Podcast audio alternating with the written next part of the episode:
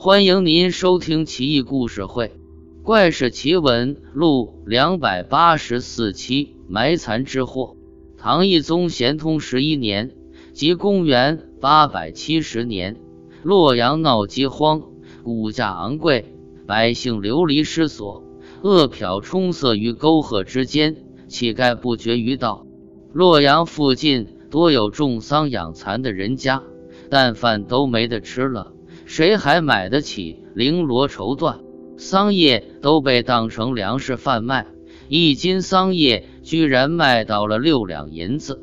西安县慈建店北村农户王公直种了十几株桑树，长得异常茂盛，郁郁葱葱，遮天蔽日。王公直见形势如此，不得不跟老婆商量：现在闹起粮荒，我们吃了上顿没下顿。眼看也要去要饭了，还养什么蚕啊？照我说，现在人都饿极了，桑叶都能卖上好价钱，我们不如把蚕扔了，摘下桑叶去集市上卖了换粮食。我算好了，咱这十几株桑树的叶子，起码能卖一千万钱，换的粮食够我们一家吃一个月了。到那时候就赶上秋天收麦子。今年也就饿不死了，你觉得呢？他老婆也只得同意，总不能守着桑树和蚕，活活饿死吧。于是夫妻二人忍痛将几残连的蚕都拿到田野里挖坑埋了。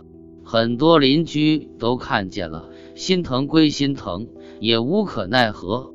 第二天。两口子把采下来的桑叶拉到集市上卖了，买了一个猪臀尖，还有很多饼子干粮，欢天喜地的回家。金辉安门出城，守城门的军士见王公直背囊里滴出鲜血来，赶紧上前盘问。王公直说道：“军爷没别的东西，刚卖了桑叶，挣了点钱。”买了个猪臀尖，还有一些干粮。军士照规矩必须检查，打开背囊一看，里边居然是一只鲜血淋漓的人手臂，好像刚肢解下来的一样。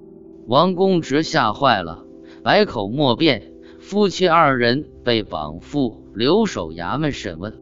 留守见事情严重，马上递解到河南府。河南府尹琅琊人王公宁亲自审问验看，王公直吓得浑身筛糠，详述自己如何埋蚕、摘桑叶、卖桑叶、买粮食和猪屯间的全过程。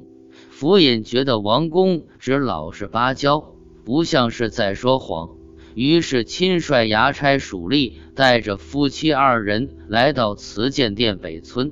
村民们都称可以证明王公直确实埋了一些蚕，埋蚕的时候都哇哇的哭，怎么可能杀人呢？于是府尹率众来到埋蚕地点，衙差会掀开挖，居然挖出一具人的尸体，取来那只手臂一接，竟成了一具完整的尸体。王公直彻底崩溃了，瘫软于地，形容痴傻。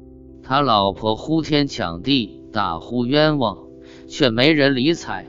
府尹思量再三，终于宣判：虽有村民作证，王公直也的确不像杀人凶徒。究其原因，实由埋蚕引起。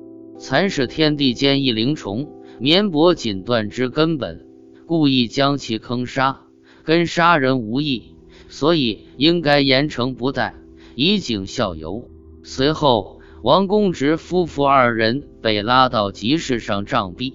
街坊邻里多有给他们鸣冤叫屈的，但也无补于事。王公直夫妇死后，衙差再去埋尸地点查看，哪里还有什么人的尸体，都化作重重叠叠腐烂的残尸了。个人觉得此案是个冤案，在此试着推理一下。当时闹饥荒，桑叶可以食用，而且卖得很贵，这就是问题的关键。王公直种的十几株枝繁叶茂的桑树，不但是粮食，在当时简直就是金条啊！害他们的估计就是邻居，比如说某邻居饥肠辘辘又毫无办法，自然想偷他们的桑叶，或吃或卖钱，总之是为了活命。可是，一夜之间，桑叶都被摘光了，这位邻居没了活路，岂能不恨？他一定先杀一个人。记住，当时正闹灾荒，杀一个人根本没人注意。砍掉一只手臂，悄悄装进同样的背囊带身上，一路跟踪王公直夫妇卖桑叶、买猪囤坚和粮食，而后趁其不备，偷龙转凤，移花接木，换了背囊。王公直当然要争辩，到埋残地点查看，请大家注意。埋残地点很多邻居都知道，穷乡僻壤又闹饥荒，把残尸挖出来换上人尸体，一定神不知鬼不觉。证据确凿，王公直就是跳进黄河也洗不清了。白白被打死后，因为府尹判词说王公直是因为害死天地灵虫才遭天谴的。凶手再趁机把尸体挖出来换上残尸，不就把事情给圆过去了吗？凶手已经偷到了王公直卖的猪肉和干粮，足够过一段日子了。王公直死的冤枉啊！